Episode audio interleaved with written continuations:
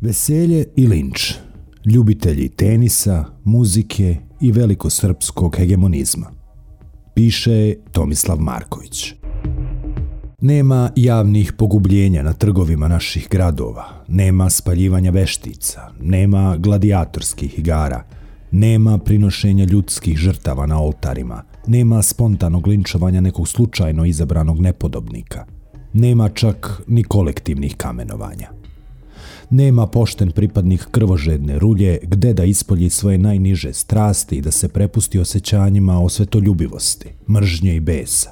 Posve oslobođen svih nametnutih civilizacijskih i moralnih normi uvezenih ko zna odakle, sa očiglednom namjerom da iskorene naš vekovni nacionalni identitet.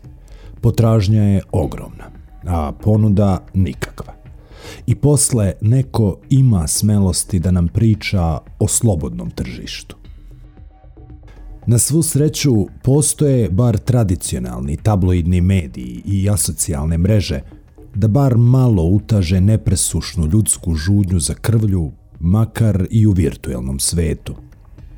Povodi za kolektivni linč su prividno raznoliki. Suština im je uvek ista. Kogod se trzne da prozbori koju ne baš pohvalnu reč o srpskim svetinjama, odmah biva prikucan na stup srama i izložen batinjanju pomahnitale svetine. Spisak nedodirljivih totema i tabua je praktično beskrajan. Nema te pojave koja ne može biti proglašena za svetu kravu, nacionalnu svetinju i lokalno božanstvo. Na toj listi su crkva, Svetosavlje, Aleksandar Vučić, vladajuća partija, narod, država, nacionalni interes, Kosovo, Republika Srpska, Crna Gora kao Srpska Sparta, zvanični falsifikati o ratovima 90-ih, četnici kao antifašisti Draža Mihajlović, memorandum Sanua, razni pisci, sportisti, velikani, pa čak i neke pesme. Lista se neprekidno dopunjava, sužavajući prostor za slobodnu misao i kritičku reč, bez kojih je nezamislivo ljudsko dostojanstvo i sam pojam ljudskosti. Meta najnovije hajke bio je Ljubomir Filipović, politički analitičar i kolumnista podgoričkog portala CDM, Cafedel Montenegro. Neposredan povod za linč bilo je par Filipovićevih kritičkih opaski na račun dva totema srpskog sveta. Novaka Đokovića i pesmu Veseli se srpski rode, Danice Crnogorčević. Teniska reprezentacija Srbije na čelu sa Đokovićem pojavila se u polufinalu Davis Kupa uz zvuk pomenute popevke, pa je Filipović na to konstatovao par notornih činjenica da je reč o nacionalističkoj pesmi koja poziva na srpsku aneksiju Crne Gore i Kosova i da Đoković nastavlja da promoviše svoju rusko-srpsku nacionalističku agendu. Srpski tabloidi su odmah krenuli u združenu akciju govoreći o blaćenju srpskog korpusa, države, proglašavajući Filipovića za dežurnog kuškača i najvećeg srbomrsca na Balkanu. Na TV Pink verbalni karteč su po Ljubomiru prosuli bizarna voditeljka Jovana Jeremić i osuđivani kriminalac Kristijan Golubović, očigledno vrhunski autoritet za pitanja srpskih svetinja. Tako je otvorena sezona lova na crnogorskog kolumnistu, što je ohrabrilo mnogobrojne korisnike društvenih mreža da Filipoviću pošalju preko hiljadu uvreda i pretnji smrću za manje od 24 časa. Radilo se udarnički, čak i preko vremeno. Predili su Filipoviću da će mu polomiti kičmu, prosuti glavu, da će ga ubiti ciglama i šakama.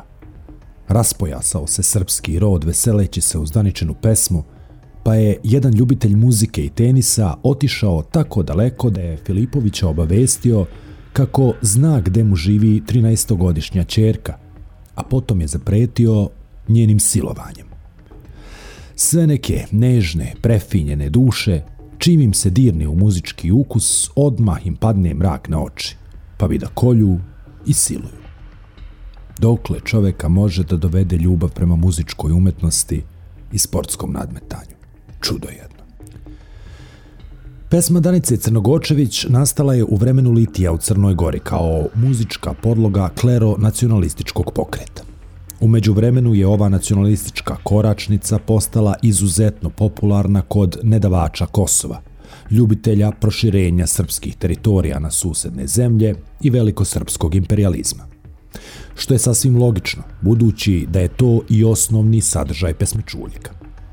Novak Đoković kaže da mu je to omiljena narodna pesma, a razna narodna slavlja su postala nezamisliva bez Daničinog hita. Crnogočević peva Veseli se srpski rode, srpski rode zbog slobode i zbog slavnih Nemanjića, Obilića, Petrovića i zbog slavne Gračanice, Studenice, Ravanice. Nek se srpski barijak vije od Prizrena do Rumije. Pominjanje Nemanjića je razumljivo, ali Petrovići nisu srpska, već crnogorska dinastija. Otkud Obilić u pesmi, to ni Bog sveti ne zna, budući da je poznato da Miloš Obilić nije bio istorijska ličnost, već književni junak iz epske poezije. To je znano već 150 godina, otkad su utemeljitelji srpske kritičke historiografije Ljubomir Kovačević i Ilarion Uruvarec počeli da se bave Kosovskom bitkom pokazavši da se veći deo sadržaja epske poezije ne temelji na istorijskim podacima. No dobro, kada je nacionaliste bilo briga za faktografiju i tačnost istorijskih podataka. Prizren se nalazi u susednoj državi koja se zove Kosovo, a Rumija je planina u Crnoj gori. Kosovo i Crna gora nisu Srbija, zato se tako i ne zovu. Prizivanje srpskog barjaka koji bi se zaviorio u susednim državama je jasna imperialistička poruka i nedvosmisleno navijanje za aneksiju dve države. Takav poduhvat nemoguće izvesti bez rata i prolivanja krvi. Posljednji pokušaj stvaranja Velike Srbije doneo je etnička čišćenja, nebrojne ratne zločine, masovna raseljavanja stanovništva i genocid nikome nije u interesu da na Balkanu počne novi krug nasilja i krvoprolića, osim Putinovom režimu u Rusiji. Sve je to dobro poznato. Tako da je Filipović jednostavno izneo par zdravorazumskih opaski. Na kraju krajeva, srpski nacionalisti ne kriju da žele drugo poluvreme, pa da završe ono što su započeli 90-ih. Da ponovo povedu ratove protiv suseda, prošire teritorije i najzad stvore tu toliko žuđenu oveću Srbiju.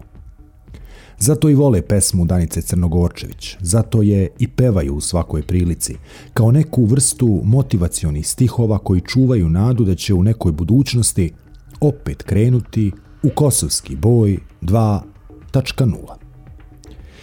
Pa u čemu je onda problem sa rečima Ljubomira Filipovića? Zašto su ljubitelji hegemonističke muzike i tenisa toliko kivni na njega. Da je čovek rekao kako Đoković nastavlja da promoviše svoju američko-evropsku demokratsku agendu i da pesma Veseli se srpski rode priznaje nezavisnost Kosova i suverenost Crne Gore, krvoločna reakcija režimskih tabloida i rulje na asocijalnim mrežama bi bila razumljiva nisu srpski teniseri istrčali na terenu s pesmu EKV-a Idemo. Nisu se na Davis kupu orili stihovi o srpskoj sramoti. Nismo znali da je kocka bačena, nismo znali da je srušen most. Reka blista ispod čizama, čista voda, malo krvava. Idemo. Nismo znali da su sela spaljena, nismo znali da je vatra greh nisu sportisti tražili da se pusti pesma Crv Milana Mladenovića sa projekta Angels Breath. Nisu se obraćali svojim sunarodnicima, srpskom rodu, otrežnjujućim rečima. Vi, nemi igrači svog obrednog plesa, vi sretni u transu, u svetu što postoji samo u glavama ljudi bez skrupula, ljudi bez milosti, ljudi bez sećanja, vi što ne znate pljuskove zvuka, boje i mirisa, vi ljudi bez pameti. A nisu tražili ni da se pusti spod za tu pesmu u kojem se mogu videti granatiranje Sarajeva i Vukovara, tenkovi na beogradskim ulicama široke narodne mase koje kliču novom voždu koji je doneo apokalipsu, smrt i razaranje. Eh, to bi bila subverzija nacionalističkog projekta i hegemonističke ideologije. U tom slučaju bi razularene mase imale razloga da budu besne i na sportiste i na sve one koji bi njihov muzički izbor podržali. Međutim, situacija je potpuno obrnuta. Teniseri su se veselili uz koračnicu koja miluje uši svakom krvožednom ljubitelju memorandum dum svetonazora. Problem je u oveštalom nacionalističkom licemerju. Oni koji se vesele uz pesmu Danice Crnogorčević prave se ludi i tvrde da je reč o najobičnijoj rodoljubivoj poeziji. To pišu i tabloidi. Takva hipokrizija je postala opšte mesto. Svako ko ukaže na očiglednu činjenicu da dotična pesma ima ubilačku pozadinu i da služi u ratno-huškačke svrhe, bit će napadnut svim sredstvima. Nije problem u tome što je Filipović napisao, svi znaju da je to tačno. Problem je u tome što je kolumnista oštri i glasni protivnik velikosrpske ideologije, pa su Horski krenuli u hajku.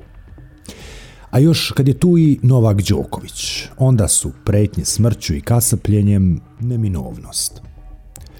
Đoković je odavno ustoličen u nedodirljivu srpsku svetinju i nalazi se iznad Isusa Hrista, svih 12 apostola i celog crkvenog kalendara.